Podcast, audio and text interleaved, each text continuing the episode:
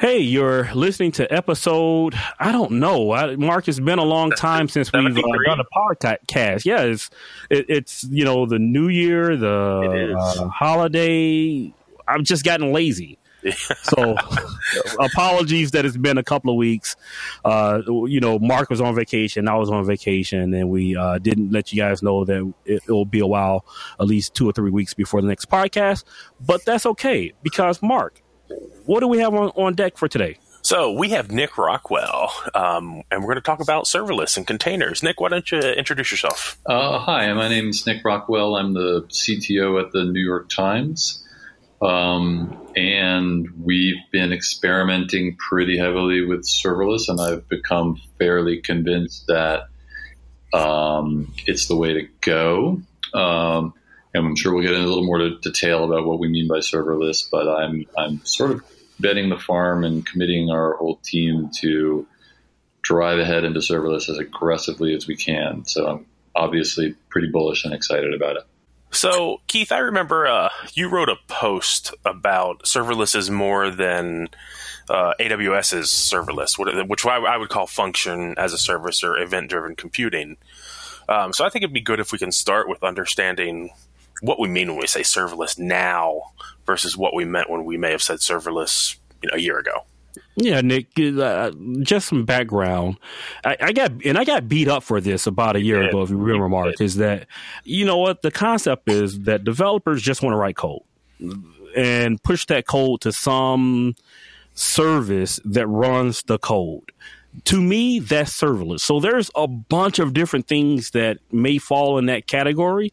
Just as long as my operation team doesn't have to worry about the servers, I don't care if it's functions as a service in the form of Lambda, uh, Google Cloud Functions, or anything, you know, those event driven com- components that people called serverless a year ago versus, you know, we've gotten to this debate, me and you, me and you directly that pivotal Pivotal Cloud Foundry or Cloud Foundry in general, run by someone like IBM off prem in a public cloud, is in fact serverless. So, Nick, what's your view? Define serverless for us. Um, my view is uh, pretty straightforward, but I think the, the key thing is that there shouldn't be any operating system. Uh, there shouldn't be any instances of any kind. You shouldn't have to think about scaling you shouldn't have to think about cross region reliability and the architecture at that level. If you find that you're having to deal with any of those things, it's not really serverless. Um, I do think that the you know Lambda and the various function as a service um, platforms out there absolutely count, but I also think that we have a tendency to focus too much on function as a service um, it's not quite true that developers just want to write code. They want to build applications. And something like function as a service is probably the easiest way to write some code and get it running somewhere, but it's not a great paradigm for building complex apps. So I, I feel like overemphasizing Lambda or, or, other function as a service platforms has been one way that people have been have dismissed serverless. Um, there are other ways to do it. The trend is in a different direction, I believe, and that um, really makes it actually much more impactful. So we're just now starting to get this. A lot of people are just now starting to get into containers, right? Countless people I talk to, oh yeah, we're getting ready to deploy Docker or Kubernetes or whatever it is. Mm-hmm. So how is it that you're ready to bet the farm, so to speak, on serverless when most people are still hung up on containers? So I, I look at containers in the classic sense, and I don't see too much to be excited about. To me, um, it doesn't meet the criteria that I just laid out. You're still dealing with, you know, an operating system image, although it's simplified, it's still the same thing. And you're still dealing with scaling and capacity management at the cluster level. Um, so you know that I, I feel like people have gravitated to containers because it's pretty familiar and it's pretty comfortable, and it doesn't actually require you to re-architect or rethink too much, and it's sort of easy. Um, but I don't see a whole lot of advantage in it. So what what is starting to emerge that is pretty interesting is fully managed container services where the underlying cluster is completely managed by the platform. And this is kind of what App Engine Flex ends up being and, and what Fargate, um, Amazon's Fargate looks like. So that changes everything. Um, and then if the container is just the abstraction for like deployment of the application, but everything else is is fully managed by the platform, that starts to look like a pretty good serverless paradigm. So if I'm not thinking about my container, if I'm just more thinking about my code and not drawing out on the whiteboard, here's container A, here's container B, it doesn't matter if they're, well, you think they'll be part of a serverless architecture, just managed better. Yeah, Is that kind of what I'm hearing? Yeah, once I don't have to think about the cluster that my containers are running on, and, and I don't have to think about the instances that make up that cluster and what those individual CPUs and you know blobs of memory are doing, then it's it starts to be much closer to being serverless. If that cluster is also managed across availability zones and regions, and I therefore don't have to think about um, availability and reliability either, it gets even closer. And then the less that I use, um, you know, any like a specific custom configuration of the operating system uh, to make sure that my app runs and really just use the container to manage kind of code dependencies, it gets very, very close indeed. And that's really what App Engine Flex ends up looking like. So uh, that's the path I think we're evolving down, um, but it's a big, big difference. So, Nick, the, I think we, we, probably need to pause a little bit here and, and help people wrap their heads around this because I'm sure there's a lot of folks scratching their head. Lambda was tough enough to get, and they eventually got it. Okay, there's some code that I can run that can kick off an event, but I still have this static so at some point I have a server that's uh, either running um, some type of uh, steady state application, and whether it's a storage array or something that kicks off an event. There's something that I can anchor my code and my thoughts to, even in the functions as a service model for serverless what is that abstraction logically when we think about this building an entire complex app? What what's that?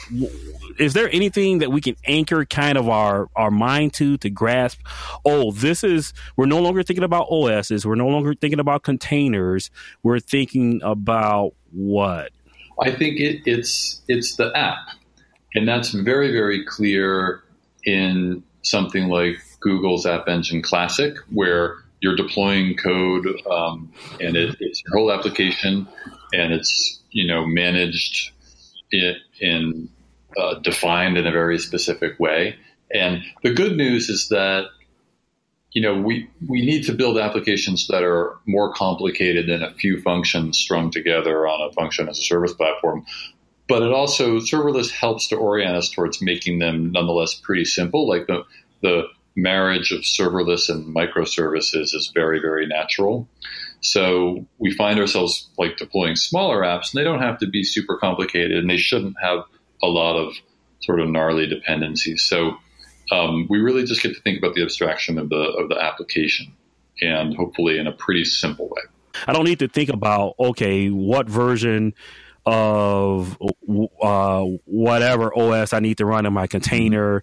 Uh, the, the, the, people who are dealing with, even with people with container infrastructures, are still dealing with Meltdown and Spectre. Yep. Uh, this completely abstracts that away. I'm thinking about, okay, here's the business problem. Here's the logic that I need to go through to solve that. Now let me go about coding it. That's exactly right. And, and the other thing that's kind of great, even though it's a little uncomfortable for, for engineers, is I also don't have, there's a whole bunch of decisions that I no longer have to make that actually I can't really make. So many decisions about how that app is architected and run become part of the platform that it's, the process becomes much simpler for me typically, if you're building an application from scratch, you start by making a choice about what database you're going to use and what language and what platform and what OS and how is it configured and what other services. Most of that goes away. So again, like the path from here's a business problem to here's the code I'm you know producing to solve it becomes much much shorter. So let's talk about your experience actually doing this, right? I, I know a lot of times we talk about things that we can do, we might do, we should do.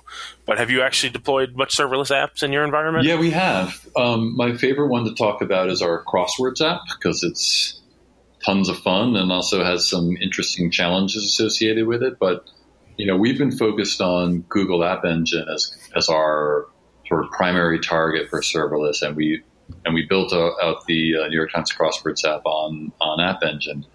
And I'd say the hardest part was sort of uh, training or getting engineers over the hurdle, almost of like how little they had to do. um, and how much you kind of have to just go with the flow of, of how that platform is structured and how it kind of goes about solving different kinds of problems. And then once we sort of got through that, the you know the feedback I got from the developers was, "Wow, this is great. this is easy, and I don't have to think about scaling it." And you know that was that was pretty amazing. So so yeah, I mean our experience has been very very good. Um, what's a little bit what the next step is really to take. We also have invested a lot of work in in deploying apps onto container services, and I'm really excited to start uh, like experimenting with deploying those onto App Engine Flex and Fargate to see how that feels because I think um, that's a great migration path. So that'll help us move a lot faster. So, Keith, you know what this reminds me of is a conversation that we had um, several times actually, where IT needs to stop worrying about IT and focus more on business needs. I think it's interesting that we've already kind of started talking about that with infrastructure, especially. Uh, and now I think that conversation is naturally moving towards a development. Well, I love first that first off, Nick, that you guys uh, were brave enough to try this with the Crosswords app.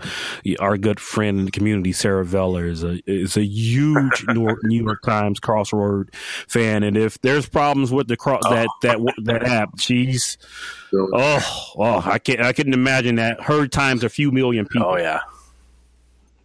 So the uh, you know what, Mark, and I, I think you're right, and this is you know what? We're propo- we're proponents of this whole concept that IT needs to get out of the business of turning knobs and you know managing equipment. But I, I just just personally, I feel some angst that what do you mean there's no knobs in, in, in serverless? You mean I can't even set the, the amount of RAM that I want in a instance? What if I need more?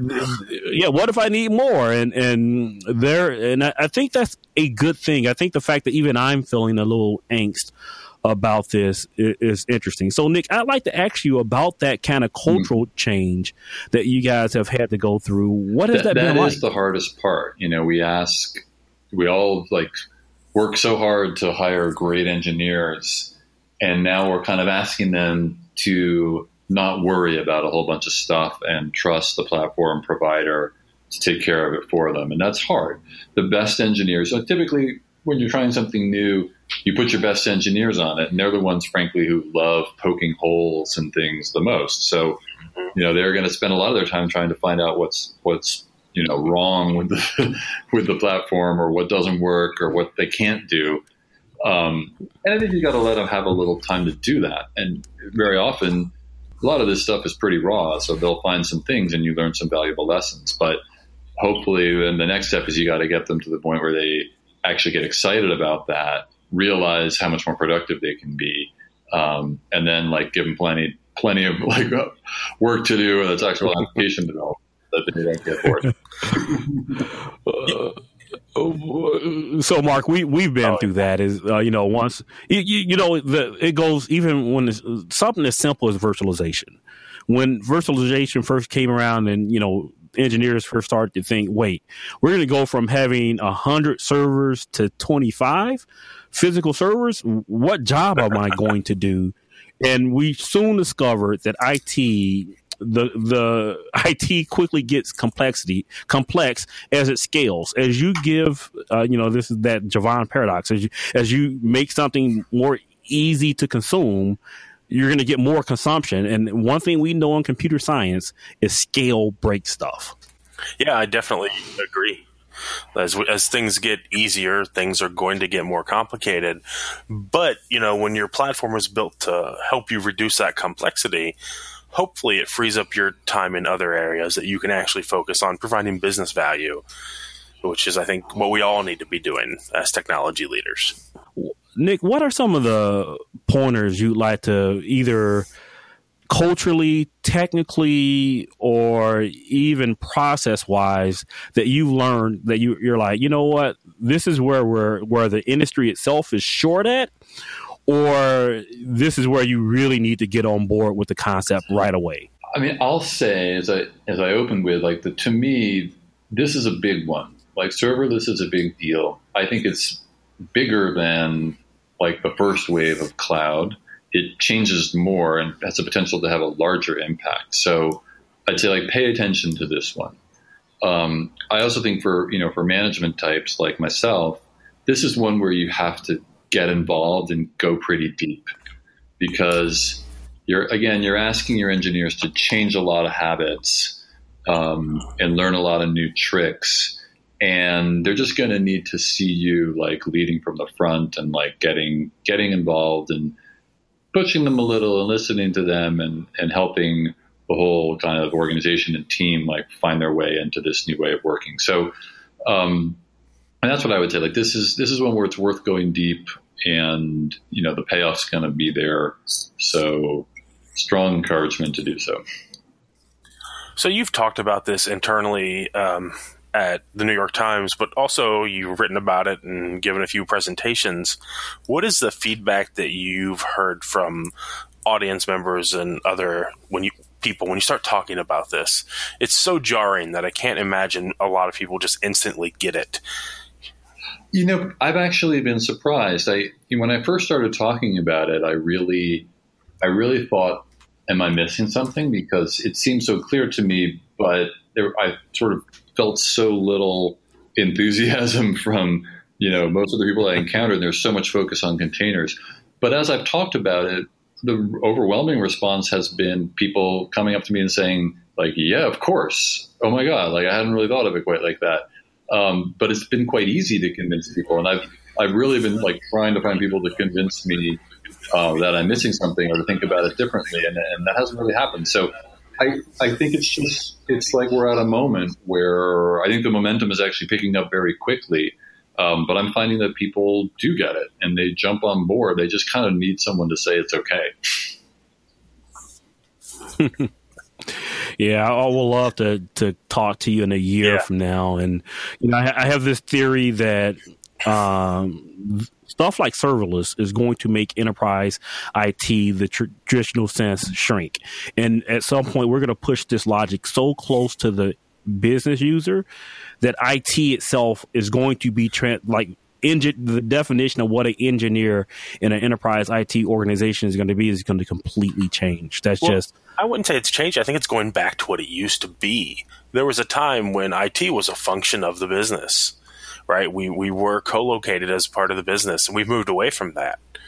So I think as we go back to that, I think I don't think that's a bad thing. I don't. I agree. I like to do cooler stuff than fix boxes. Me too. So I think this is I think this is really great. I've all said for a long time that containers are just a, a stopgap uh, as we move down the, the ecosystem. It's just a smaller iteration of a server with some orchestration around that. And so I'm glad people are starting to get that. So, uh, Nick, any final thoughts? Um, no, I would just, I'd encourage anyone who's listening to like, again, like, this is a good one. This, this is going to be big. Uh, it's worth digging in and rolling up your sleeves and understanding this and like be a little, being a little bit brave and then also like talking to the platforms. I feel like they're a little in a place where they're not quite sure what we what we as you know IT consumers want, and we need to tell them. Um, we need to tell them to keep investing in their serverless platforms and keep pushing, and then and then we need to tell them to like pass a lot of the savings back to us. So like I encourage everybody to get involved, learn about it, you know, start some stuff in your organization and then, and then talk to uh, talk to the platforms and let them know what you're doing. Cool. So, Nick, where can people find you online if they want to follow and connect with you? Uh, they can find me on Twitter as Nick S. Rockwell. Um, and on Medium it's the same. Awesome. And I am, of course, Mark May, Cincy Storage. Keith, who are you? Um, at CTO Advisor on Twitter. Awesome. And uh, guys, don't forget, go to your mom's house. And when you're there, sneak into her iPod, her computer, all her devices, and just go to her uh, podcatcher and hit subscribe. Thanks, guys.